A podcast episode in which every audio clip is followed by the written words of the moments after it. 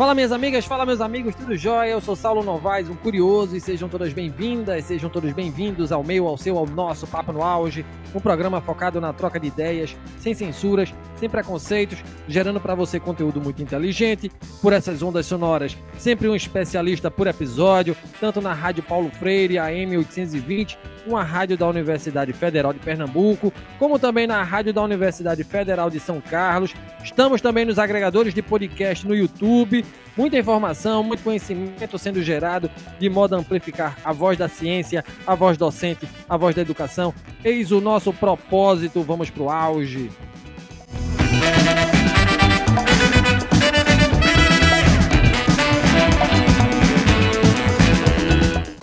Segundo a Enciclopédia Jurídica da PUC de São Paulo, o assédio moral é toda conduta praticada pelo empregador, seja ele o chefe ou um superior hierárquico, ou pelos colegas de trabalho que vise a tornar o ambiente de trabalho insuportável por meio de ações repetitivas que atinjam a moral, a dignidade e a autoestima do trabalhador sem qualquer motivo que lhe dê causa, apenas com o intuito de fazê-lo pedir demissão, acarretando danos físicos, psicológicos e morais a esse trabalhador. Na seara do serviço público, embora não exista definição legal na esfera federal, a doutrina jurídica dominante e legislações regionais ou locais acerca do tema têm conceituado o assédio moral como a exposição dos trabalhadores a situações humilhantes e constrangedoras, repetitivas e prolongadas durante a jornada de trabalho e no exercício de suas funções, desestabilizando a relação da vítima com o ambiente de trabalho e a organização. O assédio moral é, portanto, uma conduta abusiva, propositada, frequente e repetida que ocorre no ambiente de trabalho, que vai minando a autoestima e fere a dignidade do agente público. E é disso que vamos tratar aqui hoje no Papo no Auge. Vamos falar sobre o assédio moral no serviço público. Para falar sobre esse tema, convidamos o servidor público Alexandre dos Santos, pesquisador do Instituto Nacional de Estudos e Pesquisas Educacionais Anísio Teixeira, o INEP, autarquia federal vinculada ao Ministério da Educação, responsável pela formulação de políticas públicas educacionais no Brasil. Alexandre ocupou cargos de liderança e gestão educacional em governos municipais, estaduais, distrital e federal, já foi presidente da Fundação de Apoio à Pesquisa do Distrito Federal e diretor de avaliação da educação básica do INEP. É graduado em Geografia pela Univille de Joinville e é mestre também em Geografia pela Universidade de Brasília, UNB. Conta com mais de 20 anos de experiência em gestão pública, com ênfase na gestão educacional, gestão de pessoas, inovação e políticas públicas sociais. E seja muito bem-vindo, Alexandre, ao Papo no Auge. Satisfação imensa poder receber um colega de trabalho, um servidor público federal de seu gabarito aqui em nosso programa. Fala um pouquinho, Alexandre, antes de mais nada, né, um pouco da tua trajetória profissional, da graduação em geografia, a chegada ao INEP, por que ter a educação como bandeira profissional e mais uma vez bem-vindo aqui ao Papo no Auge. Obrigado, Saulo. Obrigado a todos que estão nos, nos assistindo, nos ouvindo. É, eu acredito que é uma obrigação minha, enquanto servidor público, estar tá participando de espaços como esse que ajudam a qualificar o debate é, sobre a ciência, sobre a educação e sobre o serviço público como um todo, né? A gente que é servidor público, a gente é, é, presta um serviço à sociedade. Então, por conta disso, é, mais que uma alegria estar aqui, é um dever estar aqui como servidor público para poder contribuir nesse debate. E a minha história, Saulo, é a história de muitos jovens que é, lutam muito para fazer sua faculdade. Eu venho lá dos anos 90, da época do Fernando Henrique Cardoso, que era uma, um período muito difícil de, de você concluir a sua faculdade. Santa Catarina tem um modelo é, é, de organização universitária fortemente comunitário, e eu é, fiz a minha faculdade na, na, na, Universidade da Região de Joinville, na Univille, é, Geografia, é, e muito envolvido é, nos processos de organização estudantil.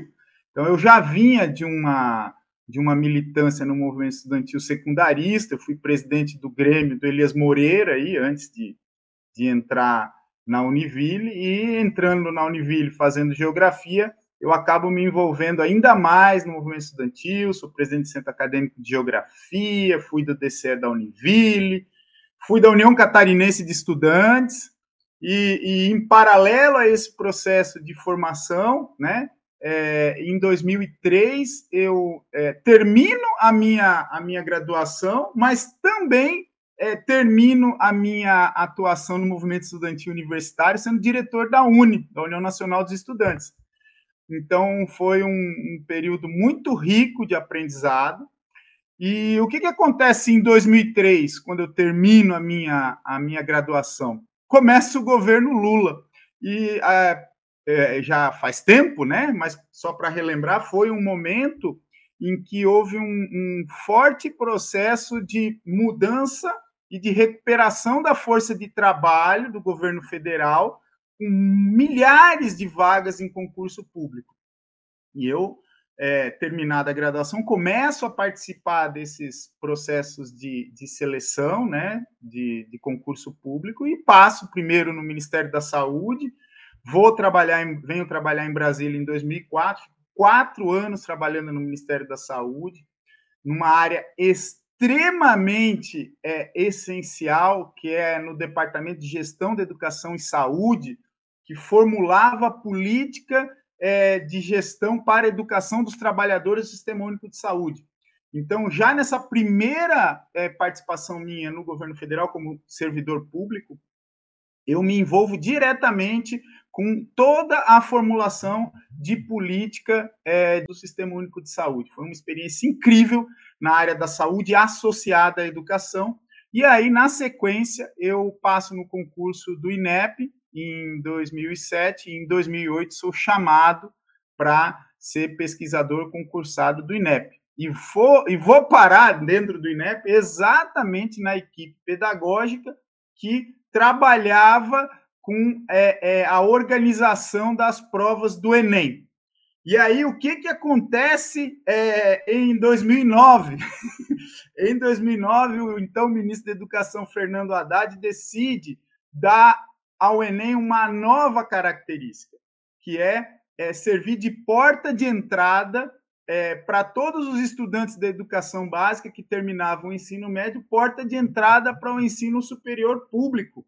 Então, 2009, o Enem tem um redirecionamento da sua característica e ganha uma relevância ainda maior. Ele que já servia é, de alguns anos antes como é, porta de entrada para as bolsas do ProUni, que o governo acabava de criar e que é, criava um mecanismo justo de acessar bolsas de estudos para o ensino privado, em 2009 o governo decide que o Enem seria a porta de entrada para o ensino superior público. Então, é, é, é uma, uma carreira dentro do governo federal que eu me orgulho muito porque estava envolvido com vários processos é, é, não só interessantes do ponto de vista pedagógico e educacional, mas essenciais para o que a gente acredita que é relevante no debate sobre educação. E aí, é, focando um pouquinho no Enem, Quer dizer, a gente fica é, muito honrado né, de ter participado da história desse que é um grande instrumento republicano de fortalecimento do acesso ao ensino superior público. Eu lembro que, ao trabalhar no Enem, a gente é, se deparava com o, o processo de expansão é, dos municípios que iriam realizar a aplicação. E lembro muito quando a gente estava discutindo sobre como a gente iria garantir a expansão da aplicação do Enem no município chamado Novo Progresso, no interior do Pará, em que você precisava ter o auxílio das Forças Armadas para poder nos ajudar com é, a sua é, infraestrutura aérea da FAB, para poder colocar num avião, para poder chegar é, é, no município de Novo Progresso, lá no interior do Pará, mas eu poderia falar de vários outros para poder garantir o direito daquele jovem que estava terminando o ensino médio naquele município no interior do Pará poder é, é ter é, a oportunidade de acessar o ensino superior público. Então foi uma grande revolução é, essa que a gente é, integrou junto com uma série de outras in, iniciativas né, do governo é, associadas ao SISU, mas também a, a, ao Reúne,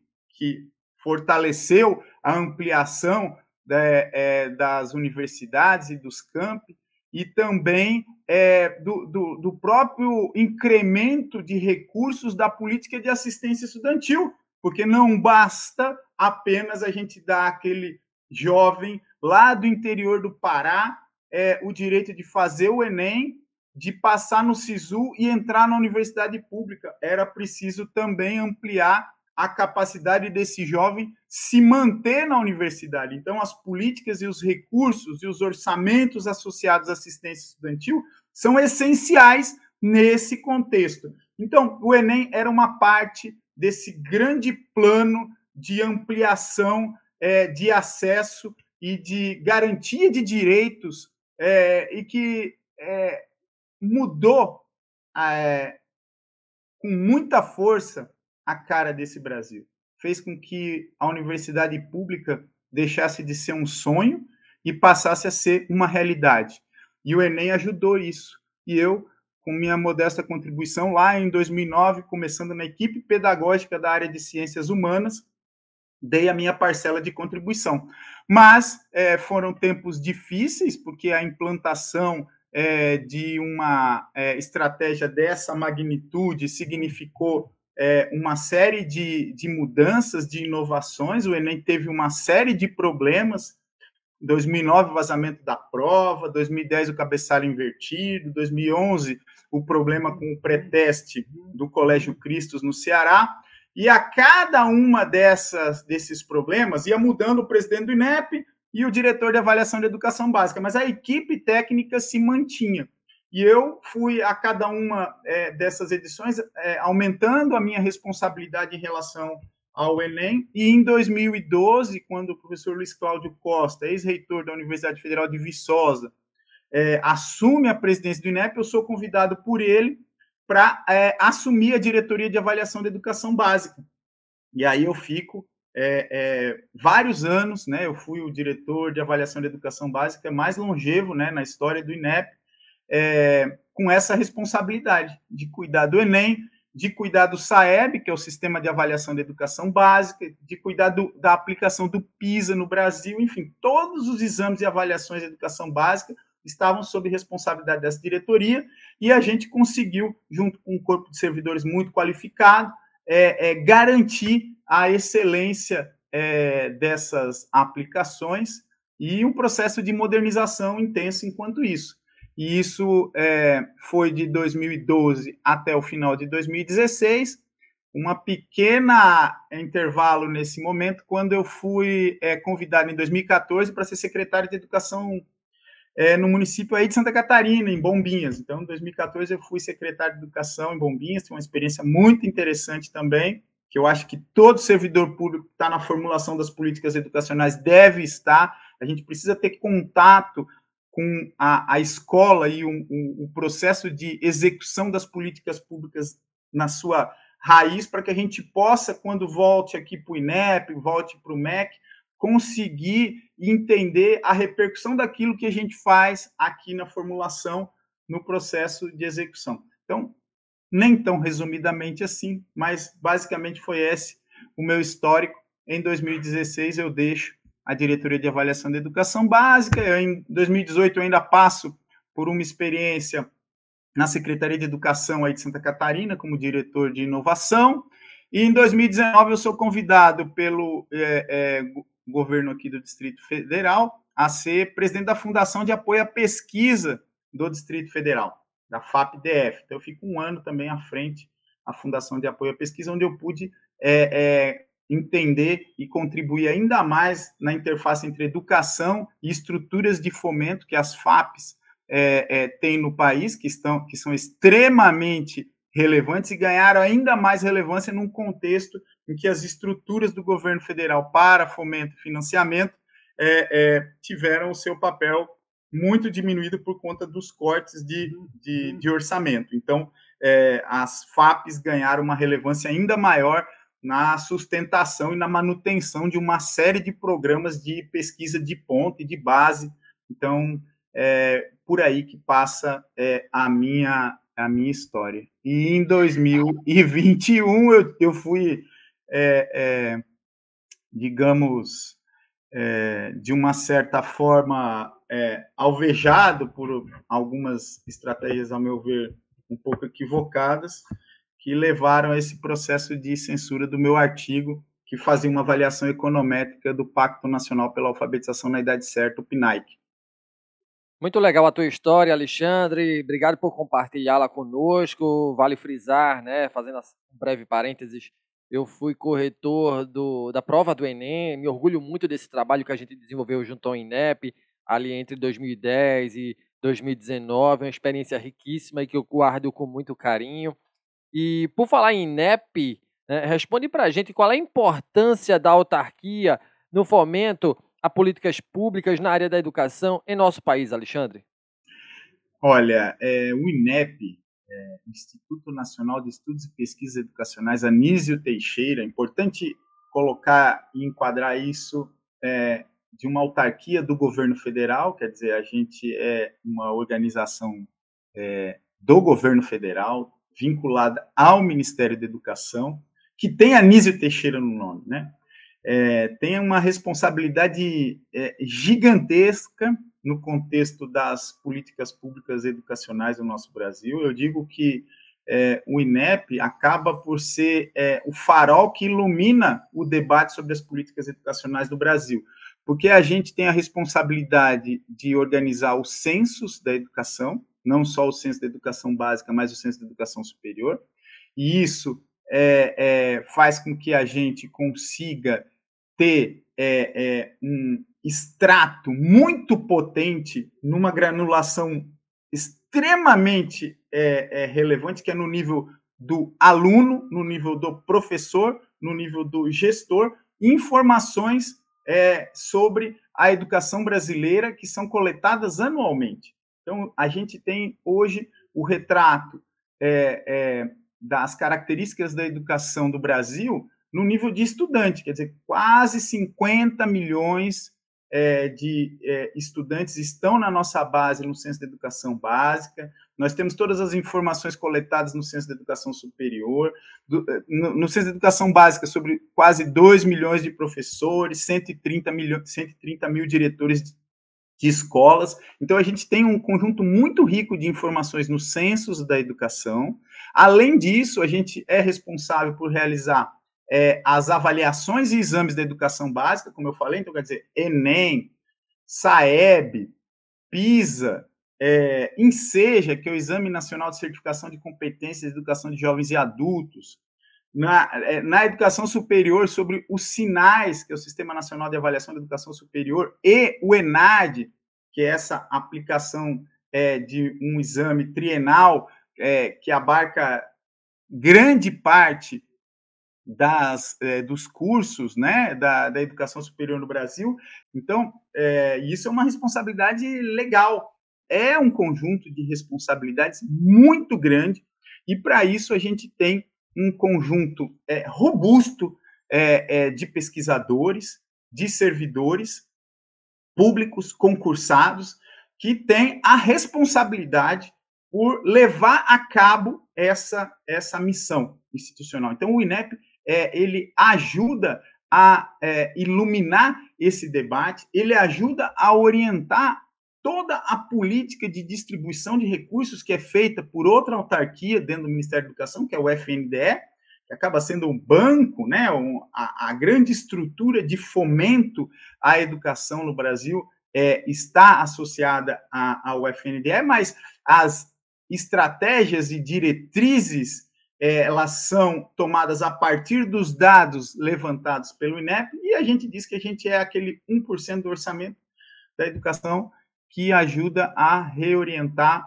os outros 99%. Então, o INEP é uma instituição realmente com uma missão muito nobre, é, que não concorre, obviamente, com as estruturas de pesquisa é, que existem, por exemplo, nas universidades públicas do Brasil, mas ele tem uma, uma responsabilidade de fazer uma pesquisa é, mais focada e orientada ao debate de política pública.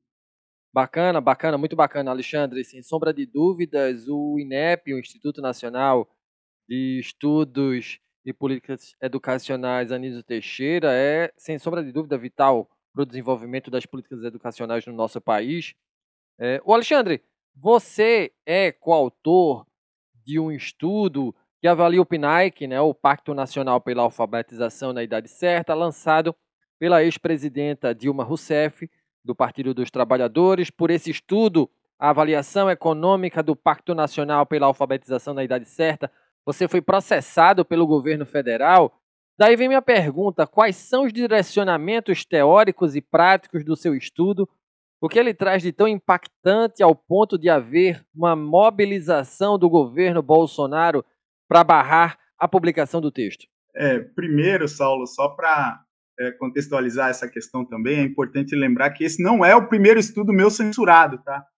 Porque em, 2000, em 2018 é, eu tive um outro estudo que também foi censurado com outros dois colegas pesquisadores, e esse primeiro estudo censurado lá no governo Temer, ele fazia uma, uma, uma sistematização é, de, de toda a produção que os servidores do INEP haviam realizado para é, balizar a implantação do Sistema Nacional de Avaliação da Educação Básica, o SINAEB.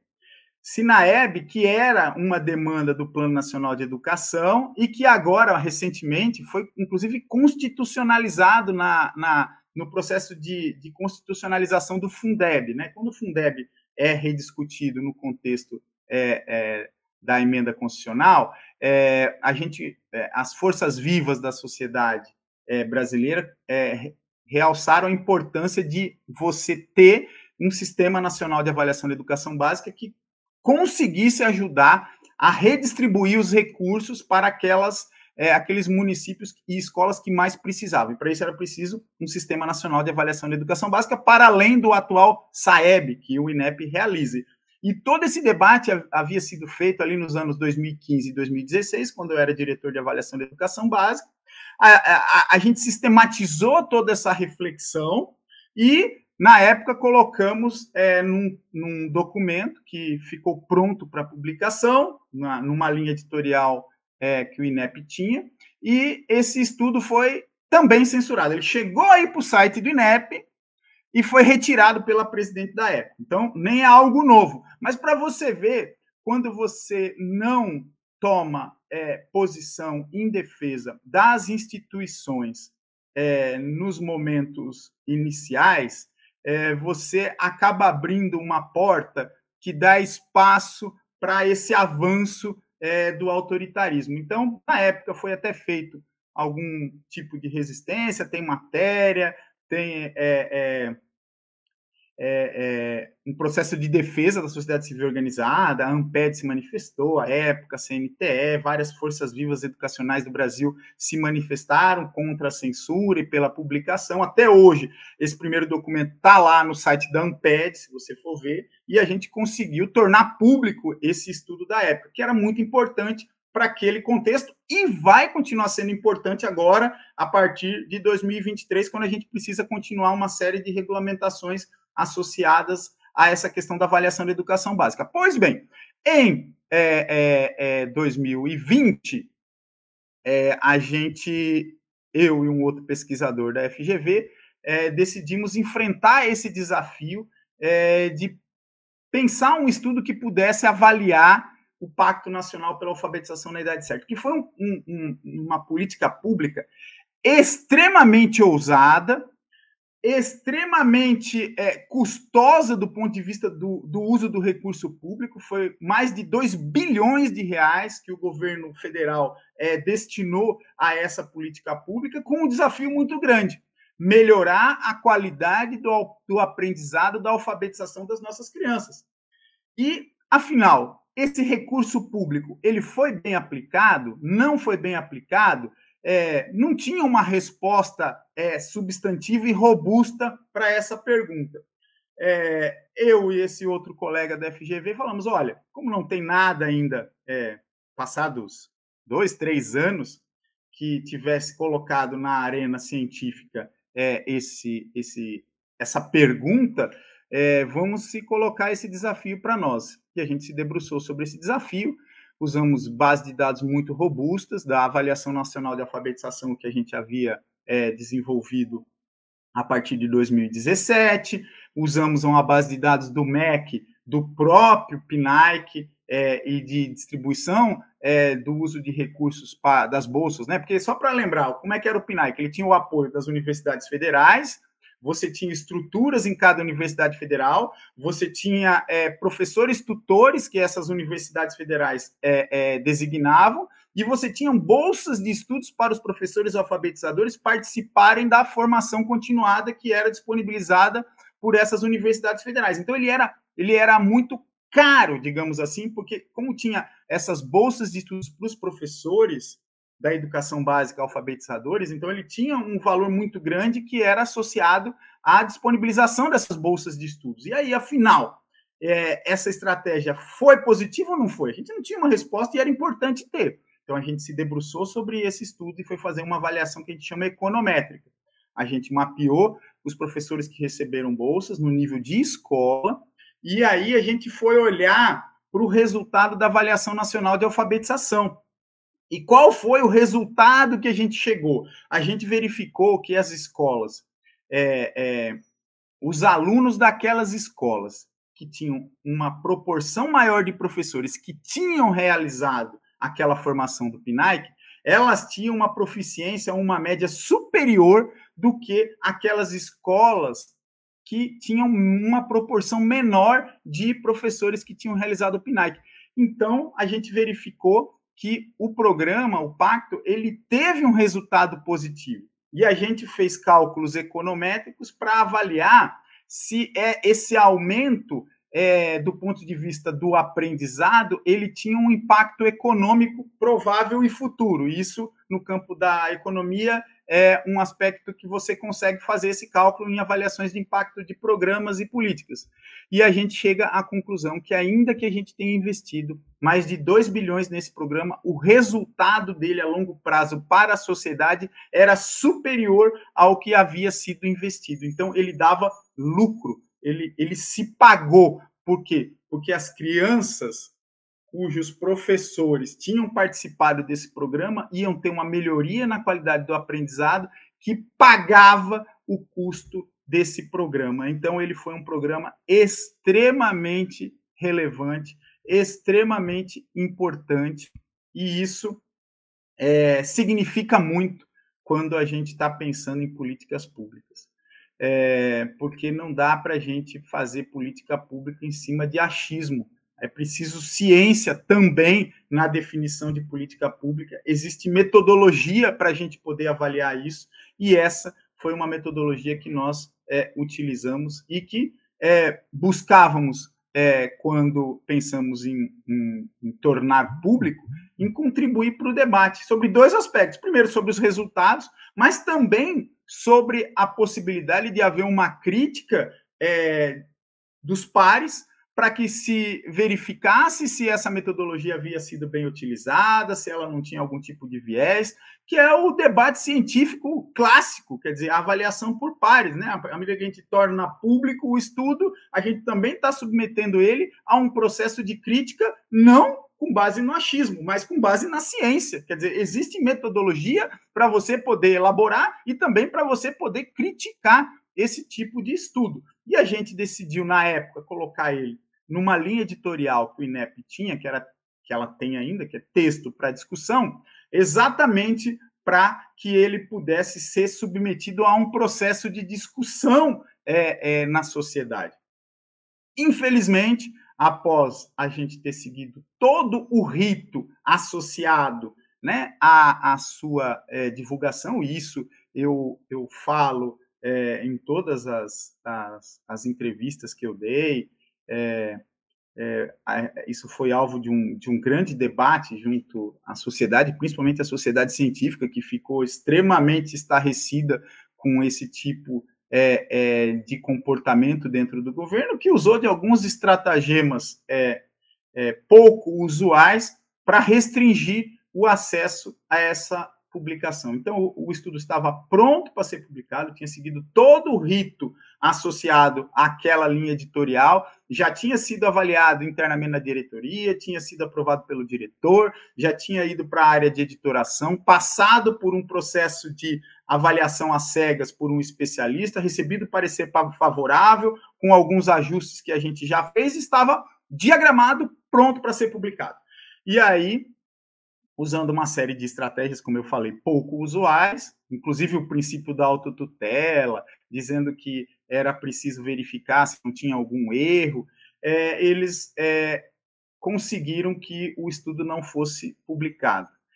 Esse, essa questão associada a uma série de outras questões que estavam acontecendo dentro do INEP, acabou sendo catalisado pela Associação de Servidores numa denúncia de assédio moral institucional, que a Cinep encaminhou para várias é, organizações de controle, entre elas a, a Comissão de Ética da Presidência, entre elas o Tribunal de Contas da União, o Ministério Público Federal, o Ministério Público do Trabalho, cada um com a sua rotina e ao seu tempo estão fazendo essa avaliação. Mas, semana passada, o Tribunal de Contas da União é, após um, um, grande processo de análise de todo o processo associado a essa questão, é, aprovou no seu colegiado um acórdão é, ressaltando que as informações é, e as motivações utilizadas pela, dire, pela direção do INEP naquele meu processo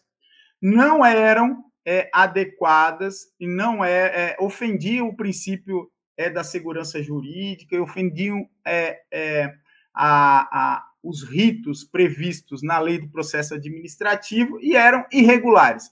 E aprovou esse acórdão, é, encaminhando ao INEP e à CGU para que tomem as providências cabíveis. E agora vai caber ao INEP e a CGU ver quais são as providências que são cabíveis do ponto de vista de reparar essa irregularidade, tendo em vista que é, essas decisões tomadas com base naquela, naquelas motivações não foram é, adequadas e foram consideradas irregulares. O que me causa bastante alegria, é, é motivo né, de, de incentivo, porque demonstra que a nossa tese era correta naquela época, mas, ao mesmo tempo, é, registra e sinaliza que tipo é, de novas estratégias estão sendo usadas, né, no ponto de vista dessa administração pública atual, para tentar é, é, colocar trava é, no processo de livre pensamento, colocar trava é, no processo de reflexão de um instituto que tem como missão iluminar o debate sobre a educação pública e a educação como um todo desse país. Então, é, é, de um lado, é motivo de alegria a decisão do TCU, mas no contexto geral, de fato, e isso eu falei, inclusive, para a imprensa no momento que saiu esse acordo, é motivo de muita tristeza, porque é, é uma limitação objetiva à nossa capacidade de cumprir o objetivo institucional para o qual o INEP foi formado, que é exatamente pesquisar. Se essa pesquisa fica limitada de alguma forma, é óbvio que quem perde não é o servidor que pensou a pesquisa, mas é a sociedade brasileira como um todo que fica sem ter acesso efetivo a essa reflexão. E isso é uma perda, inclusive do ponto de vista do investimento do, do recurso público no profissional que está ali dedicado a a, a transformar o seu tempo em pesquisa, é, em informação qualificada é, para o debate educacional. Que coisa, né, meu amigo? Que coisa, que absurdo. Alexandre, segundo o portal UOL, o argumento do governo para impedir a publicação de seu estudo foi a violação do patrimônio jurídico do INEP, né, tanto pela utilização indevida de texto protegido por direitos autorais, bem como pelo uso sem autorização da logo do Instituto. O governo federal pediu uma indenização de 20 mil reais e a retirada do texto da internet. Como é que você enxerga essa decisão do governo?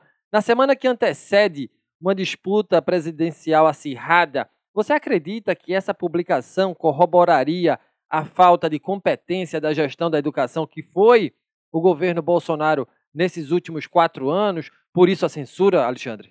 Saulo, primeiro, eu, é, eu tenho uma informação que é importante em relação a essa ação judicial. Ela é a única ação judicial dessa natureza em todo o ordenamento é, jurisdicional brasileiro. Quer dizer, eu sou o único servidor público do país, da história do país, que recebe é, uma ação é, de parte do governo por uma suposta violação do direito autoral para algo que é de competência minha e do INEP, que é produzir e sistematizar é, informação para o debate educacional. Então, é, ela é histriônica, ela é, é, singular, ela é descabida por vários motivos, como o Tribunal de Contas já, já reconhece, mas ela sinaliza bem é, o que está em jogo é, nesse momento e nesse processo.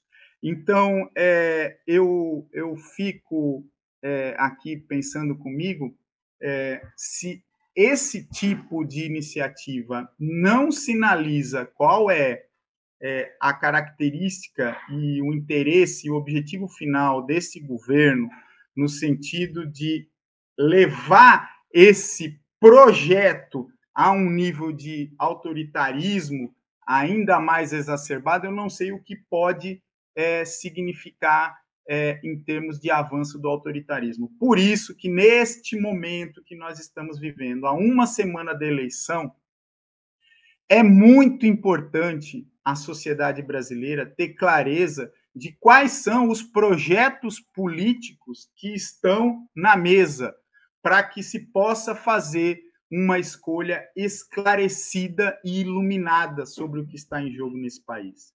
Então, é, eu, eu, tenho dito isso nas redes sociais. Nunca na história desse país eu acho que a gente teve, é, é, com tanta responsabilidade é, política, cada cidadão do Brasil, com o seu voto, é, a oportunidade de ter clareza sobre o que está em jogo e ter clareza sobre a sua responsabilidade histórica com o seu voto. A gente diz que democracia, o voto é muito importante, que cada pessoa é muito importante, mas a gente está diante de um cenário em que é, essas questões elas podem é, é, levar para um caminho sem volta.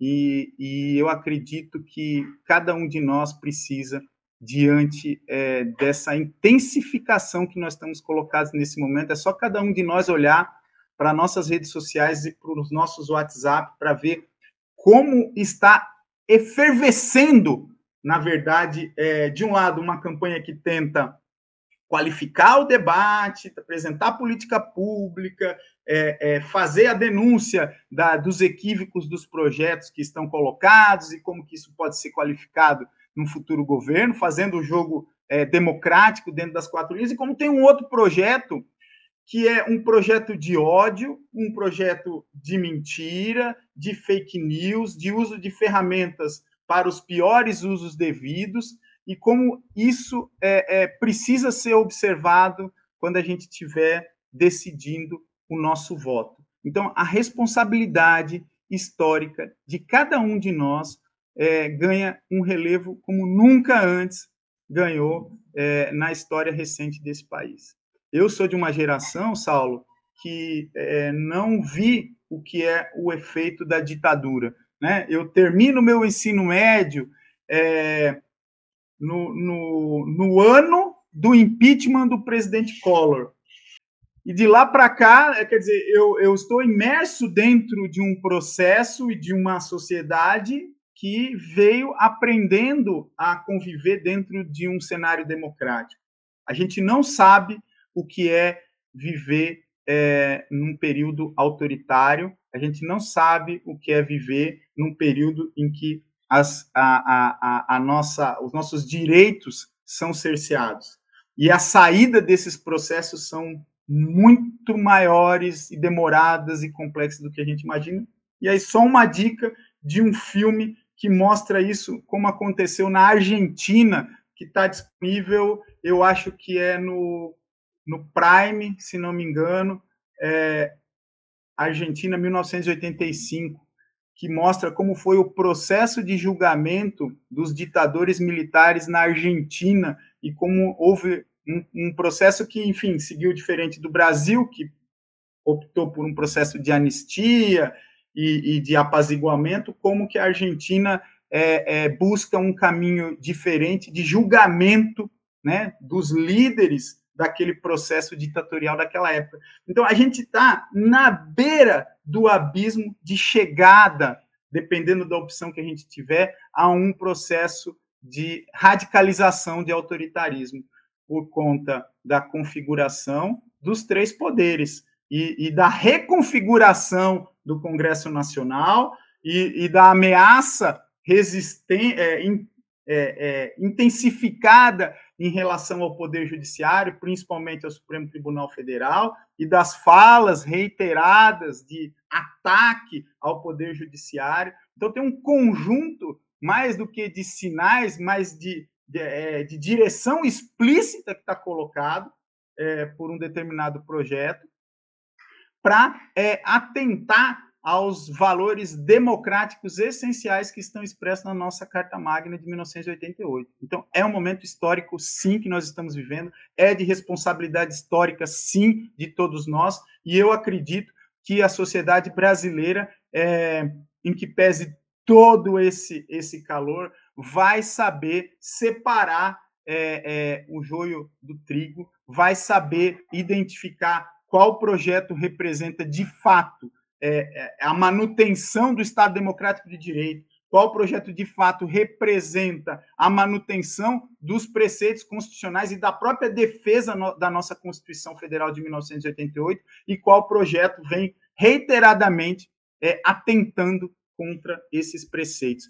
Então, o meu é, é, a censura do meu artigo é o que a gente fala, é, é o que quando acontece um processo de autoritarismo que vem de cima, nunca é o problema do general que decide lá em cima, é o guardinha da esquina como interpreta esse processo autoritário, como que se revela. E o meu caso é basicamente isso, quer dizer, como que um guardinha da esquina que estava ali é, designado para dirigir o INEP interpretou ao seu bel prazer um conjunto de regras para não tornar público um estudo que ia ajudar muito no debate sobre a alfabetização que a gente tem no Brasil, quais são os grandes desafios que estão colocados para a gente pensar uma política pública que consiga, de fato, enfrentar o desafio de garantir o direito de aprender das nossas crianças e quanto de recurso isso precisa, porque eu acho que isso um pouco eu acho que incomodou o atual governo. Quando a gente sinaliza que é preciso 2, 3 bilhões de reais para você enfrentar o desafio da alfabetização. E você vai ver quanto que está colocado hoje no orçamento, não chega a 50 milhões, 70 milhões. Então, como que você vai dizer que está enfrentando o desafio da alfabetização com um aplicativo, dispensando o professor? Então, quando a gente olha para o nosso estudo e vê qual é a resposta do atual governo, cai a máscara de dizer que você está de fato enfrentando o desafio da alfabetização com algum rigor técnico, com algum rigor científico. É, quando muito, uma maquiagem. E aí, ao cair essa máscara, é mais uma máscara que cai do atual governo e fica mais uma vez, mais uma vez e mais uma vez nítido a falta de compromisso desse governo com a política de educação, mas não só com a política de educação, com a política de saúde, com a política de segurança, com a política de ciência, tecnologia e inovação, enfim, em todas as áreas da política ambiental, em todas as áreas desse governo, há um grande descompasso entre a fala desorganizada é, descabida e desconectada do presidente da República e o processo de desmonte e desmanche do Estado brasileiro para poder sustentar uma política de direita, de esquerda ou de centro. Eu sempre disse que eu sou servidor público para qualquer governo, mas para qualquer governo que respeite a Constituição, que respeite as leis, que respeite as normas. A minha baliza, a baliza do servidor público, é fazer apenas o que está na lei, apenas o que está na norma. E por isso os servidores públicos do INEP, e do governo em geral estão ficando adoecidos, estão é, é, é, baixando é, é, nas enfermarias e, e, cada vez mais com problemas, inclusive, de saúde mental, porque a gente não consegue, cumprir ordem manifestamente legal. A gente não consegue cumprir ordem que ofende a Constituição. E não, e não consegue por quê? Porque a gente só pode fazer o que está na norma, a gente só pode fazer o que está na lei. Então, é, esse tipo é, é, de ação que ofende a lei, que ofende a Constituição, que ofende as, as normas, acaba atingindo diretamente o servidor público, que, em sua grande maioria, sai todo dia de manhã para o trabalho tentando fazer o melhor trabalho possível. Nós não somos um bando de comunista, como fazem querer crer, como fazem dia sim, dia também, dizendo que querem pôr uma granada no nosso bolso, como Paulo Guedes falou em reunião que se tornou pública. A gente só quer cumprir com as nossas obrigações.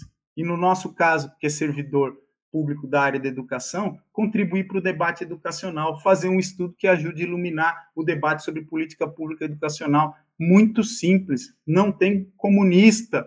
Até pode ter, e não é problema ter, mas se você for ver é, é, no INEP, por exemplo, no, no, na eleição de 2018, a maioria dos, dos servidores do INEP votaram em Bolsonaro. Então é surreal isso, Saulo porque ele está deixando doente os próprios eleitores. Mas isso também não é nada é, é, exclusivo do INEP, né? não é nada exclusivo da administração pública. Quer dizer, é, o governo Bolsonaro é esse governo que quer desvincular é, é, o salário mínimo é, do reajuste da, da inflação. Quer dizer, ele, é um projeto que atenta contra os interesses do seu próprio eleitorado, em sua grande maioria. E isso é, é, vai ficando cada vez mais nítido. E o processo eleitoral serve para isso, para a gente poder iluminar o debate e as diferenças de propostas. E isso é democrático. E a gente não pode ter medo, como a gente vê muitas vezes. Essa é uma eleição, Saulo, muito atípica, porque eu vejo a primeira eleição na minha vida em que as pessoas têm medo de colocar um adesivo e trabalhar, medo de colocar um adesivo no carro, porque pode é, ser riscado, pode ser fechado, e os colegas que é, eventualmente colocam adesivo no carro relatam que é objeto de, de, de tensionamento. Então, assim, é, não é fácil, mas nunca antes foi tão importante é, iluminar esse, esse debate e a gente aqui, é, enquanto servidor público, enquanto pesquisador, vem travando de uma maneira democrática, é, civilizada, é, republicana esse debate. Por isso, eu não tenho qualquer tipo de constrangimento, Saulo, de fazer essas reflexões aqui contigo, porque eu estou é, é, no pleno gozo dos meus direitos é, é democráticos, é, eu sou uma pessoa que paga os meus impostos, cumpro com as leis e não posso é, ser constrangido a emitir uma opinião sobre esse processo e é assim que tem que ser. Pois é, meu amigo, esse é um debate importante e a gente não pode se furtar a, a discuti-lo né, na seara da sociedade. A, a gente está vivendo um momento muito importante, decisivo, e a gente, enquanto servidor público, de modo algum, é, podemos nos furtar, discutir, né, como eu bem falei, é, conclamar a sociedade para essa discussão também é importante, é necessária. Alexandre, eu vou fazer agora uma pergunta um pouco mais longa, né? O MEC passou por uma das piores crises da sua história, tendo até então ministro da Educação, Milton Ribeiro, priorizado a liberação de verbas a prefeituras ligadas a pastores, com a anuência do presidente Bolsonaro. Além disso, em 2021, mais de 30 funcionários entregaram seus cargos como forma de protesto contra a gestão de Danilo Dupas, então presidente do INEP, Instituto Nacional de Estudos e Políticas Educacionais Anísio Teixeira, há poucos dias do Enem, o Exame Nacional do Ensino Médio. Na tua visão, Alexandre, qual é o impacto desses escândalos, dessa ingerência no MEC e dessa censura para a educação nacional e por que é tão importante defender o INEP e a educação brasileira desse viés ideológico conservador explicitamente propalado pelo governo federal que se contrapõe à ciência e aos dados fidedignos. Saulo, é uma coisa que é digno de nota: o, os servidores do INEP só conseguiram travar esse bom combate em defesa das regras, em defesa das leis, em defesa do Enem, é, porque é, do outro lado do balcão, isto é, do lado da sociedade civil, a gente teve um intenso apoio para tornar público o que estava acontecendo. Quer dizer, as forças vivas da sociedade brasileira, as forças organizadas da sociedade brasileira, é, deram as mãos é, e, de fato, se organizaram em defesa do INEP e em defesa dos seus servidores, que estavam é, é em defesa da educação brasileira. Isso foi essencial para o INEP conseguir fazer algo, Saulo, que o próprio IBGE não conseguiu fazer. Você veja que o IBGE não conseguiu garantir a realização do censo, né? E o censo é o grande é, termômetro, é o grande instrumento balizador de política pública. Então, o que o INEP representa para a educação, o IBGE representa para o resto da, de todas as políticas é, públicas desse país.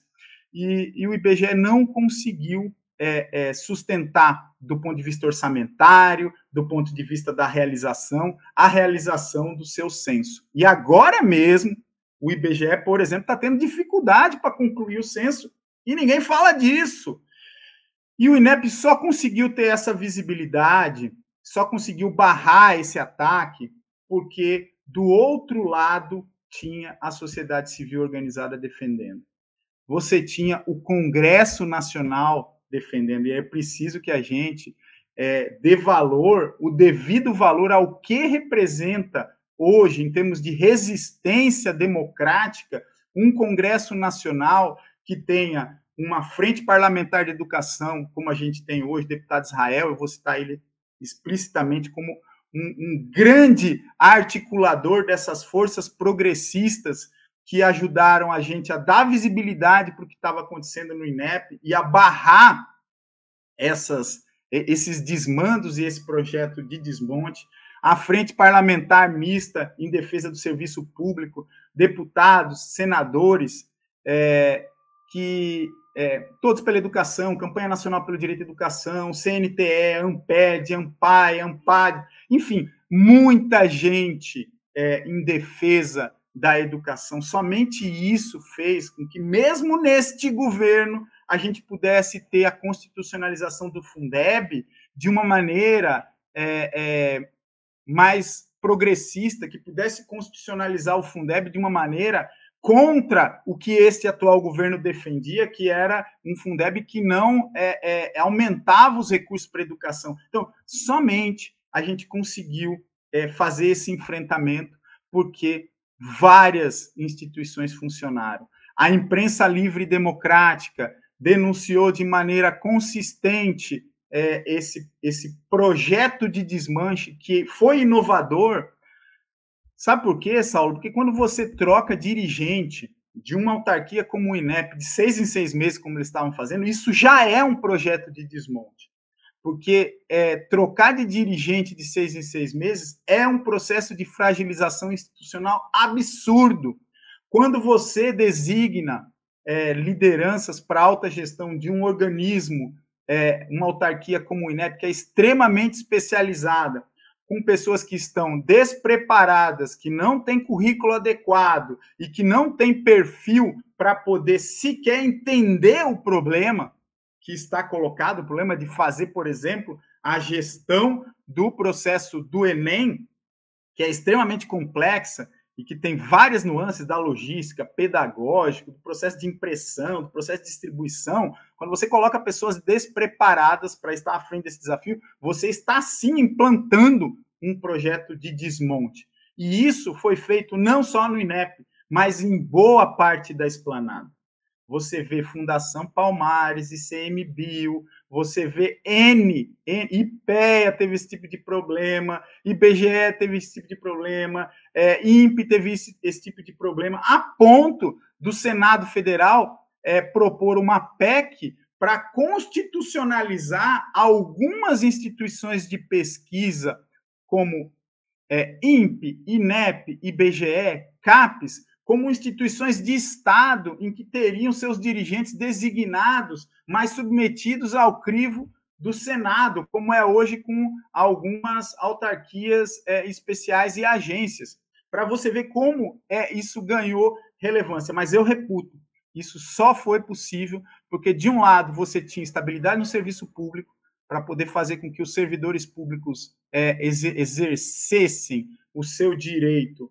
de é, não executar ordens que fossem manifestamente ilegais, exercesse o seu direito de, por meio da associação de servidores, denunciasse esse, esse processo de assédio moral institucional que aconteceu no INEP em outras organizações, a Cinep exercendo esse papel, e de outro lado, as forças vivas da sociedade, a imprensa livre e democrática e o Congresso Nacional exercendo o seu papel de denúncia e de reversão daquilo que era flagrantemente ilegal, flagrantemente inconstitucional. Então, é por isso que eu acredito que esse processo de tensionamento ainda representa a manifestação do processo democrático em sua plenitude. Mas, como o livro Como as Democracias Morrem demonstra, esse projeto não é só aqui no Brasil, é em vários é, lugares do planeta. Ele, ele mina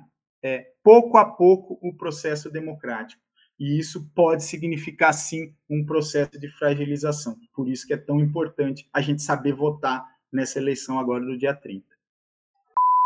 E chegamos ao fim do Papo no Auge de hoje. Conversamos com Alexandre dos Santos, pesquisador do INEP, o Instituto Nacional de Estudos e Pesquisas Educacionais Anísio Teixeira, organização vital para a educação deste país. O Alexandre falou sobre assédio moral no serviço público. Hoje, dia 28 de outubro, é dia em que está sendo exibido esse programa, é dia do servidor público. Aos nossos amigos, né, e eu me enquadro nesse hall.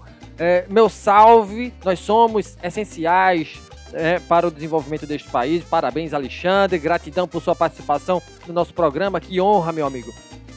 Obrigado, Saulo. Obrigado a todos que estão nos ouvindo. E vamos lá, gente. Falta uma semana é, para a gente iluminar esse debate sobre é, qual é a educação que o Brasil precisa, qual é a ciência que o Brasil precisa, qual é o projeto de desenvolvimento que o Brasil precisa. Vamos lá, todos juntos. E lembra vocês que nos escutam, além do Papo no Auge estar na Rádio Paulo Freire, uma rádio da Universidade Federal de Pernambuco, na Rádio da Universidade Federal de São Carlos, estamos também integralmente nos agregadores de podcast no YouTube. Nos acompanhem, nos sigam, compartilhem nossos áudios, afinal, conhecimento precisa e deve ser propagado. Avalie o Papo no Auge nos agregadores de podcast, conferindo as estrelinhas se você gostou desse conteúdo. Um grande abraço a todas e a todos e até o próximo Valeu!